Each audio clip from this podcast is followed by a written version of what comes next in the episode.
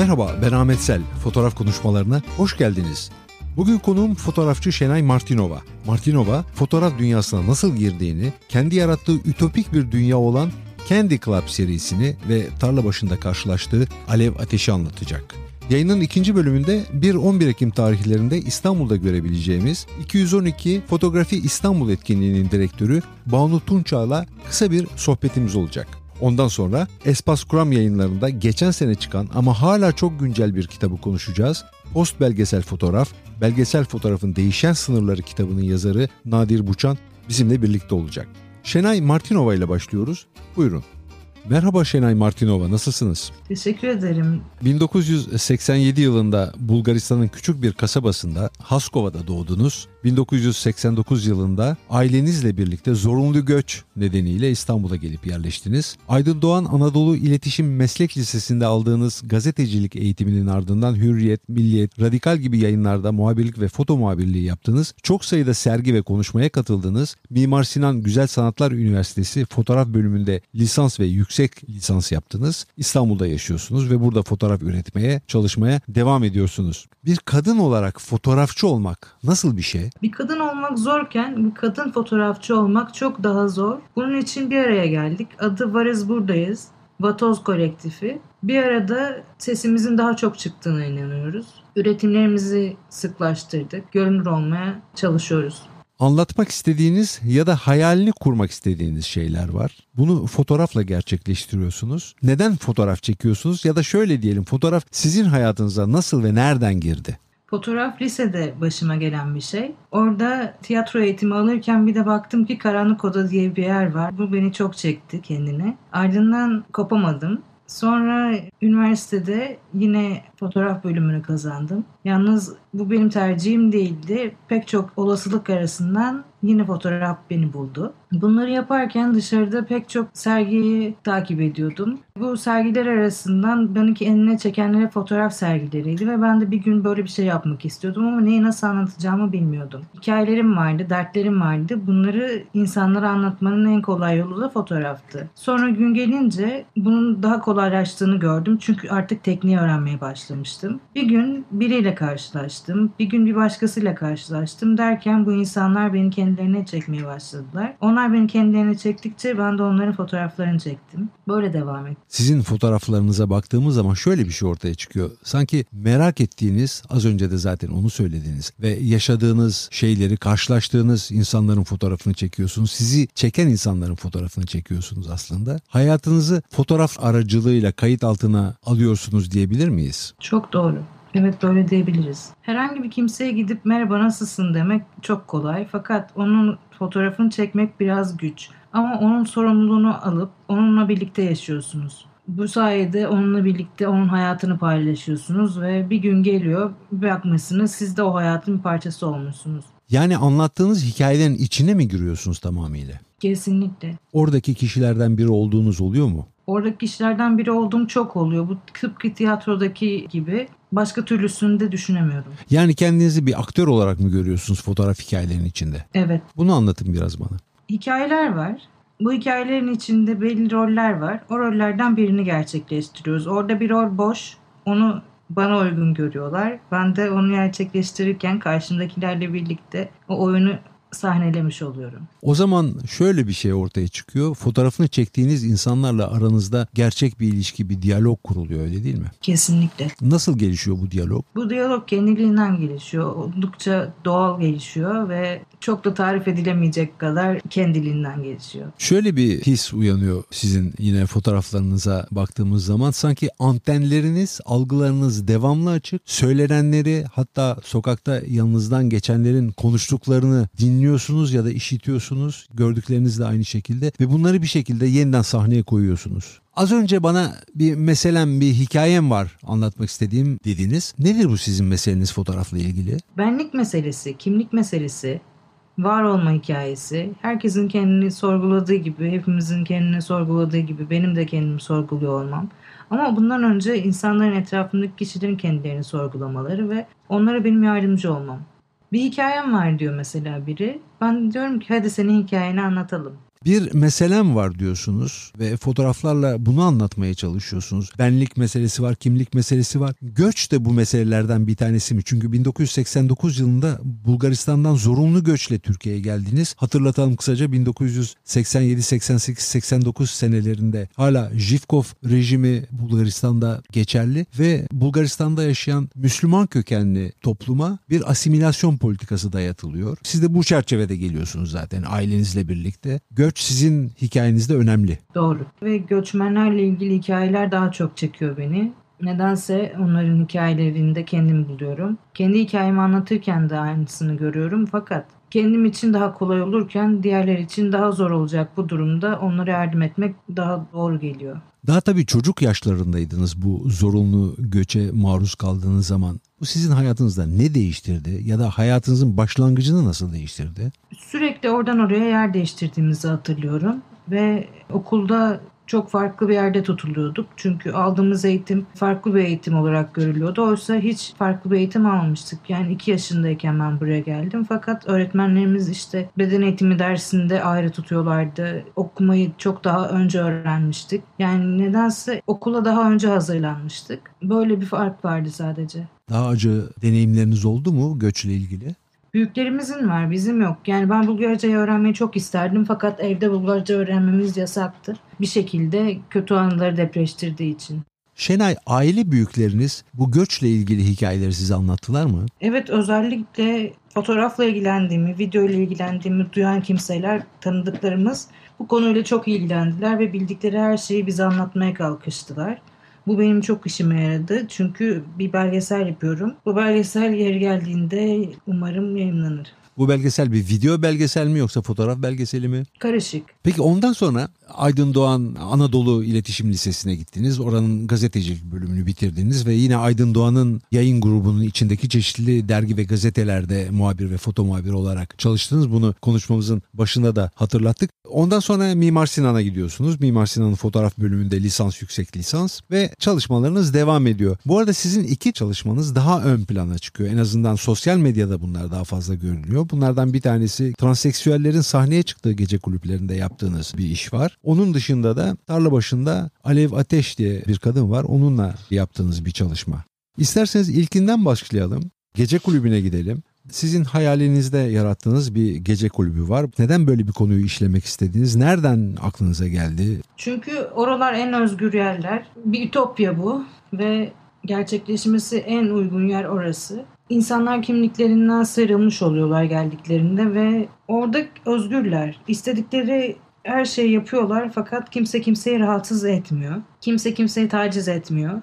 Dışarıda başlarına gelen bir dolu şey varken içeride bu kulüplerde akla gelebilecek her şey yaşanıyor fakat orada kulüpte kalıyor. Siz nasıl ilişki kurdunuz orada çalışan insanlarla? Ben Sibel Gökçen'in fotoğrafçısıydım.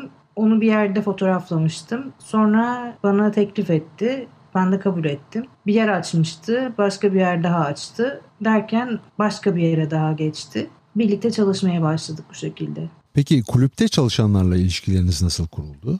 Zaten kulübü açan insan, işleten insanla birlikte gittiğim için onlar da direkt beni kendilerinden biri olarak görüyorlardı. Sizin yaptığınız işe nasıl baktılar? Garson gibi, İşte kasiyer gibi, bodyguard gibi. Ben de onlardan biriydim. Fotoğrafları onlarla paylaştınız mı? Elbette. Ne dediler? Çok beğendiler. Daha farklı tekliflerde bulundular. Farklı fotoğraflar çekmemi istediler. İşte evlerine davet ettiler. Peki sizin burada anlatmak istediğiniz mesele neydi? Burada anlatmak istediğim mesele özgürce dans edebilmek, kimliklerden soyutlanabilmek, maskeleri değiştirebilmek. İnsanlar rollere bürünmek zorunda hissediyorlar. Ailenin ya da diğerlerinin. Oysa özgürce istediğini içip, istediği şarkıyı söyleyip, istediği giysiyle dans edebilme hakkı var. Hatırlamak istediğim şeylerin fotoğrafını çekiyorum diyorsunuz. Gerçekten böyle mi? Gerçekten böyle. Hatırlamak istediğim şeylerin fotoğraflarını hatırlamak istediğim biçimde çekiyorum. Çünkü algımız çok değişken, beynimiz çok şaşırtıcı. Bir gün her şey kaybolabilir. Bu yüzden doğru kaydı yapmak zorundayız. Rüyalarınızın da fotoğrafını çektiğiniz oldu mu? Oldu. Nasıl oluyor bu? Korku. Rüyamda bir şey görüyorum. Diyorum ki ben bu fotoğrafı çekerim. Sonra yakın arkadaşlarıma belirtiyorum. Diyorum ki seni rüyamda gördüm, böyle böyleydi, hadi yapalım diyoruz, oluyor. Çektiğiniz fotoğraflar nedeniyle başınıza hiç iş açıldığı oldu mu Şenay? Oldu. En basiti eylemlerde oldu. Herkesin başına gelen toplumsal meselelerde. Sonra ailevi meseleler oldu. Çektiğim fotoğraflar yüzünden ailemde birazcık üzüntüye neden olmuş olabilirim.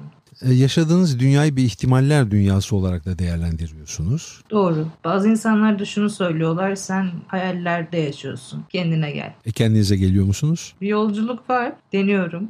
Farklı yollar buluyorum. Siz hem kişisel olarak hem de fotoğrafçı olarak kendinizi kalıba sokmak istemiyorsunuz ama fotoğrafını çektiğiniz insanları da kalıplar içinde değerlendirmek istemiyorsunuz gibi bir algı uyanıyor. Onlara herhangi bir sıfat yüklemekten çekiniyorsunuz. Özgürleştirmeye çalışıyorum insanları, durumları. Kendi beynimde hem onların hayatlarında, fakat bazen işe yarıyor, bazen işe yaramıyor. Peki insanlar bunun farkında mı, fotoğrafını çektiğiniz insanlar? Çoğunlukla evet. Alev Ateş sizin çektiğiniz konulardan bir diğeri, tarla başında rastladığınız bir kadın. Bunun hikayesini anlatır mısınız? Bu karşılaşma nasıl oldu? Ben yine bir gece kulübünden çıkmış eve gidiyordum. Yağmur yağıyordu. Bir merdiveni bir eve dayamaya çalışan bir kadın gördüm.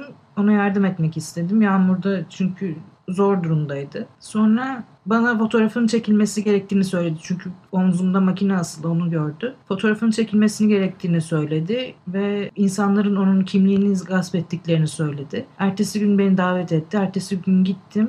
Gerçekten de durum çok ciddiydi. Kimliğini almışlar ve onu çalıştırıyorlardı. Seks işçiliği yapıyordu.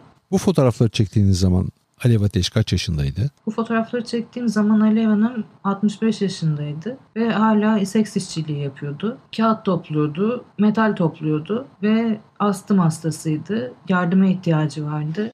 Bir şekilde bu durumun çözülmesi lazımdı. Biz de en son çare gazeteye yazmayı bulduk. O zaman ben Radikal ile bağlantımı sürdürüyordum ve bir yıl başında haber yayımlandı. Ardından bir süre geçti ve Ve Alev'e yer bulundu. Alev daha önce nerede yaşıyordu? Nasıl bir evde yaşıyordu? Daha önce tarla başında yıkılmak üzere olan bir evde yaşıyordu. Tarla başı biliyorsunuz yıkıldı, artık o evler yok. O evler yıkılacağı için onun orada kalmasına izin verilmişti. Tek başına kalmaya çalışıyordu fakat birileri geliyordu ve sürekli onu taciz ediyorlardı. İşte işçilik yaptırıyorlardı, gasp ediyorlardı, dayak vardı. Bunların hepsine tek başına mücadele ediyordu. Sonra işte ben devreye girdim ve isterse bizde kalabileceğini söyledim, isterse bir yerlere gidebileceğimizi söyledim birlikte. Ağlayarak yanıt verdi ama bir şekilde hayatını devam etti. En son Darülizze'de, şimdi artık Darülizze'de yaşıyor. Şenay, fotoğrafını çektiğiniz insanların hikayeleri sizi değiştirdi mi? Çok değiştirdi, çok olgunlaştırdı.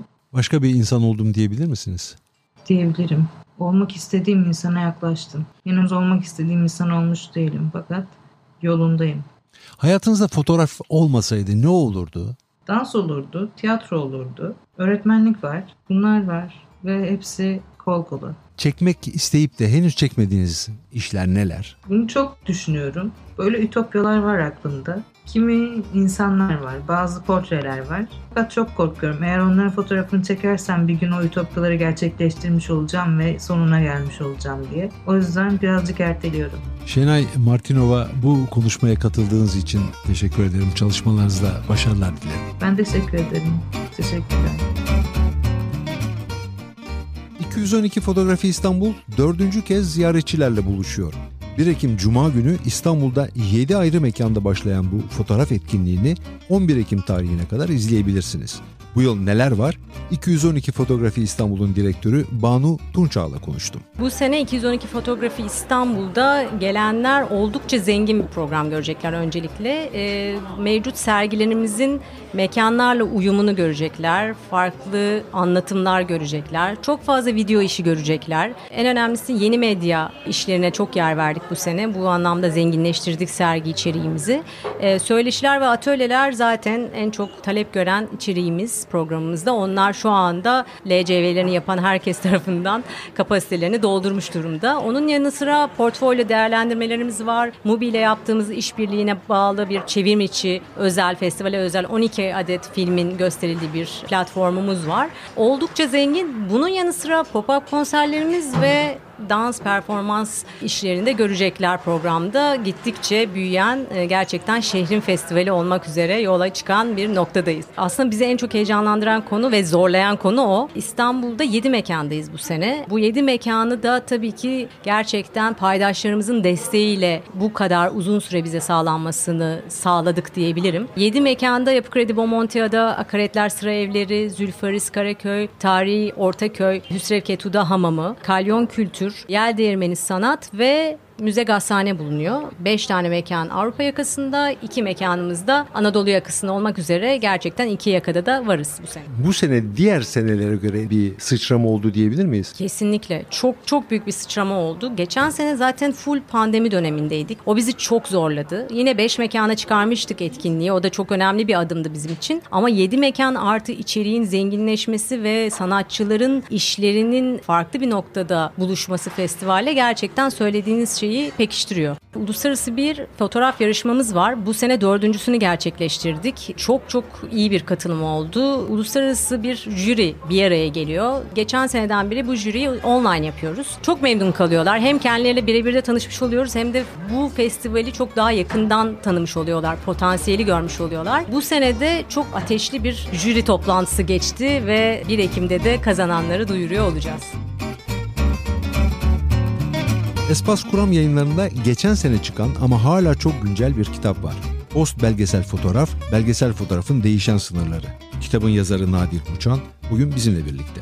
Nadir Buçan merhaba, nasılsınız? İyiyim, teşekkür ederim. Siz nasılsınız? Teşekkürler. Sizi akademisyen ve belgesel fotoğrafçı olarak tanıyoruz. Van yüzüncü. Yıl Üniversitesi Güzel Sanatlar Fakültesi'nde öğretim üyesi olarak çalışıyorsunuz. Verdiğiniz dersler fotoğrafçılık ve sinema. iki bin on sekiz yılında doktora teziniz belgesel fotoğrafın değişen sınırları post belgesel fotoğraf başlıklı bir çalışmaydı. Bu çalışma Espas Sanat Kuram Yayınları tarafından iki bin yirmi yılında aynı adla yayınlandı. Bu kitapta üzerinde durduğunuz post belgesel fotoğraf kavramı üzerinde konuşalım istiyorum. İlk önce bir fotoğraf yaklaşımı olarak post belgeselin varlığına nasıl bir anlam vermeliyiz? Bunu bize açar mısınız? Post belgesel fotoğraf, geleneksel belgesel fotoğrafın ardılı olan bir fotografik yaklaşım ve geleneksel belgeselin içinde bulunduğu bir takım açmazların sonucu ortaya çıktı. Bu açmazları ortaya çıkaran ve belirginleştiren ise postmodern söylemin kendisi. Postmodern söylem aslında nesnel ve doğru bir temsilin mümkün olmadığını öne sürer. Çünkü dil ve dilin işaretleri öznel ve keyfi bir süreçtir. Bunu şöyle örnekleyebilirim. Bizler bir takım işaretler, yani ses, yazı, fotoğraflar kullanarak dış dünyadaki olay ve olguları fotoğraflamaya ya da temsil etmeye çalışıyoruz. Fakat postmodern söyleme göre tüm işaretler, yani tüm göstergeler keyfidir. Şöyle örnekleyebilirim. Bir işaret sistemi olarak fotoğraf, görüntüleyen öznenin, yani fotoğrafçının keyfi seçiminin bir sonucudur. İşte bu keyfilik nedeniyle, yani İşaretin keyfiliği ve bireye bağlılığı nedeniyle postmodern söylem doğru ve nesnel bir temsilin olanaksız olduğunu düşünür. Nesnel bir temsilin olanaksızlığı da belgesel fotoğraf pratiğini etkilemiştir. Bazı fotoğrafçılar nesnelik kategorisine yaslanmadan belgesel yapmaya çalışırlar. Martha Rosler, Pedro Mayer, Simon Norfolk, Max Pinkers gibi isimler pozitivist estetik karşıtı diyebileceğim bir görsel dili uygularlar. Pozitivist estetikle neyi kastediyorum? Pozitivist estetik aslında şu: dünyadaki şeyleri, olay ve olguları aslına sadık kalarak doğrudan bir yaklaşımla fotoğraflamak. Post belgeselciler pozitivist estetiğe karşı çıkıyorlar. Örneğin yapay ışık, sahne yönetimi, mizansen, mimik ve jestler düzenleyen ve yöneten öznel bir görüntü üreticisinin varlığına açık bir gönderme aslında. Bu fotoğrafçılar geleneksel belgesel fotoğrafa epistemolojik açıdan bazı yetersizlikler atfederler. Çünkü gösterge tam anlamı veremez. Hiçbir şey göstergelerde tam olarak mevcut değildir. Bu fotoğrafçılara göre zaman bir süreçtir. Oysa göstergelerde süreksizlik vardır. Yani geleneksel belgesel fotoğrafçılıkta süreksizlik vardır. Çünkü kısacık bir anı betimlemektedir. Halbuki o anın bir de öncesi ve sonrası vardır. İşte fotoğrafların bu süreksizliği, Bu fotoğrafçılara göre aynı zamanda belirsizlik doğurmaktadır. Hayatın içinde de anlam bir anda ortaya çıkmaz. Anlam gelişmesiz var olamaz. Bu nedenle de postbelgeselciler zamanı an olarak değil süreç olarak algılarlar. Zamanı süreç olarak algıladığınızda geleneksel belgesel fotoğrafın gözlemleyemeyeceği bilgilere artık görsel olarak temas etmeye başlıyorsunuzdur aslında. Yani postbelgesel fotoğrafçılıkta görüntü bir gösterge olarak değil, bir metin olarak ele alınmaya başlamıştır. Nitekim Martha Rosler, Simon Norfolk, Max Pinkers gibi fotoğrafçılar görüntüye tıpkı bir metin yazarı, tıpkı bir film yönetmeni gibi yaklaşırlar. Yani bu sanatçılara göre kurgunun gerçekliğiyle yaşanılan gerçeklik arasında bir fark yoktur aslında.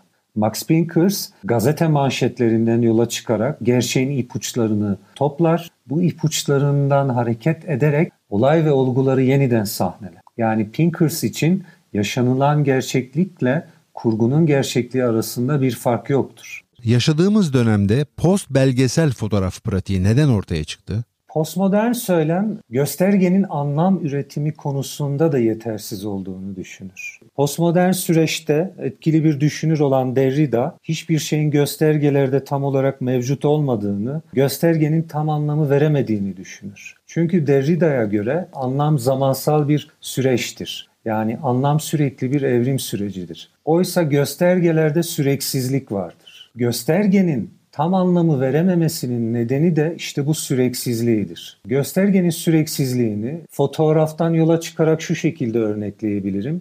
Bir manzara fotoğrafı bile ışığın ve havanın sürekliliğini kesmektedir. Yani fotoğraflarda da süreksizlik söz konusudur. Çünkü kısacık bir anı betimlemektedir. Halbuki o anın bir de öncesi ve sonrası vardır. Bu nedenle John Berger'a göre hayatın içinde de anlam bir anda ortaya çıkmaz. Anlam gelişmesiz var olamaz. Bu nedenle zaman ve mekan boyutlarıyla sınırlı tüm paradigmalar, örneğin pozitivizm ve pozitivist bilgi anlayışına karşılık gelen geleneksel belgesel fotoğrafçılık, postmodern söylem için geçersiz yöntemler. Post belgesel fotoğrafın ortaya çıkışının temel gerekçesi de bu argümanlardır. Yani nesnel bir temsilin olanaksızlığı ve anlamın zamansal bir süreç olduğu yönündeki görüşler post belgeseli ortaya çıkaran ana gerekçeler. Size ünlü bir fotoğrafçıyla ilgili bir soru sormak istiyorum. Fotoğraf tarihini damgalayan bir isim Henri Cartier-Bresson. Onun fotoğraflarını siz nasıl değerlendiriyorsunuz? Cartier-Bresson anı yakalama kaygısıyla hareket eden bir belgesel fotoğrafçı. Karar Anı makalesinde şöyle bir ifade kullanır. Bir fotoğrafçı için giden sonsuza dek gitmiştir. Onu geri getirebilecek hiçbir yöntem yoktur yeryüzünde. Otele geri döndükten sonra hikayenizi tekrar oluşturamazsınız. Cartier-Bresson bu ifadeleriyle geleneksel belgesel fotoğrafın o geri dönüşsüz zaman algısına vurgu yapar aslında. Yani geleneksel belgesel fotoğraf zaman ve mekan boyutlarıyla sınırlı kalmakta. Bu nedenle de geleneksel belgesel fotoğraf pozitivist bilgi anlayışına karşılık gelmektedir. İşte post belgesel fotoğrafçılar da geleneksel belgesel fotoğrafın bu geri dönüşsüz zaman algısını bir takım görsel dil ve stratejiler aracılığıyla yıkmaya çalışırlar. Çünkü geleneksel belgeselin o geri dönüşsüz zaman algısı epistemolojik açıdan bir takım açmazlara yol açmakta. Yani geçmişe dair ve geleceğe dair herhangi bir şey söyleyemiyor geleneksel belgesel fotoğrafçılar. Bu da aktarabileceği bilginin ve açığa çıkarabileceği gerçeğin sınırlarını belirliyor aynı zamanda. İşte bu açmazları aşabilmek için post belgesel fotoğrafçılık nesnel bir temsili yatsıyor, öznel bir belgesel yapmaya çalışıyor ve zamanı an olarak değil süreç olarak algılamaya çalışıyor.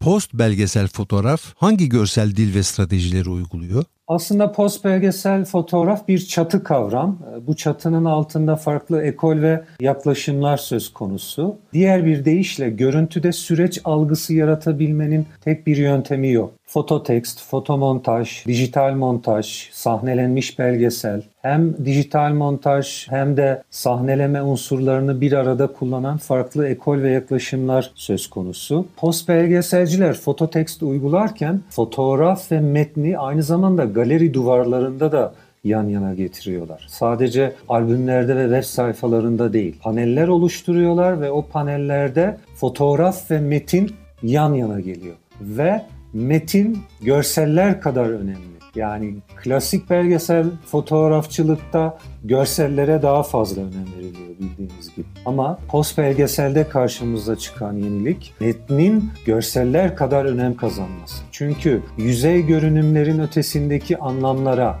yani gözlemlenebilir olan şeylerin ötesindeki anlamlara ulaşabilmek için bu stratejiyi uygulamak zorunda kaldıklarını düşünür post belgeselciler. Nadir Buçan, bu söyleşiye katıldığınız için teşekkür ederim. Belgesel fotoğrafın değişen sınırları post belgesel fotoğraf başlıklı çalışmanız Espas Sanat Kuram Yayınları tarafından aynı adla yayınlandı. Teşekkürler, çalışmalarınızda başarılar dilerim. Ben teşekkür ederim. Bir yayının daha sonuna geldik. Diğer yayınları dinlemek, konuklarım hakkında ayrıntılı bilgi almak isterseniz sizi double-u double-u double-u nokta fotoğraf konuşmaları nokta com adresine beklerim. Önümüzdeki pazar yeni bir yayında buluşmak üzere. Hoşça kalın.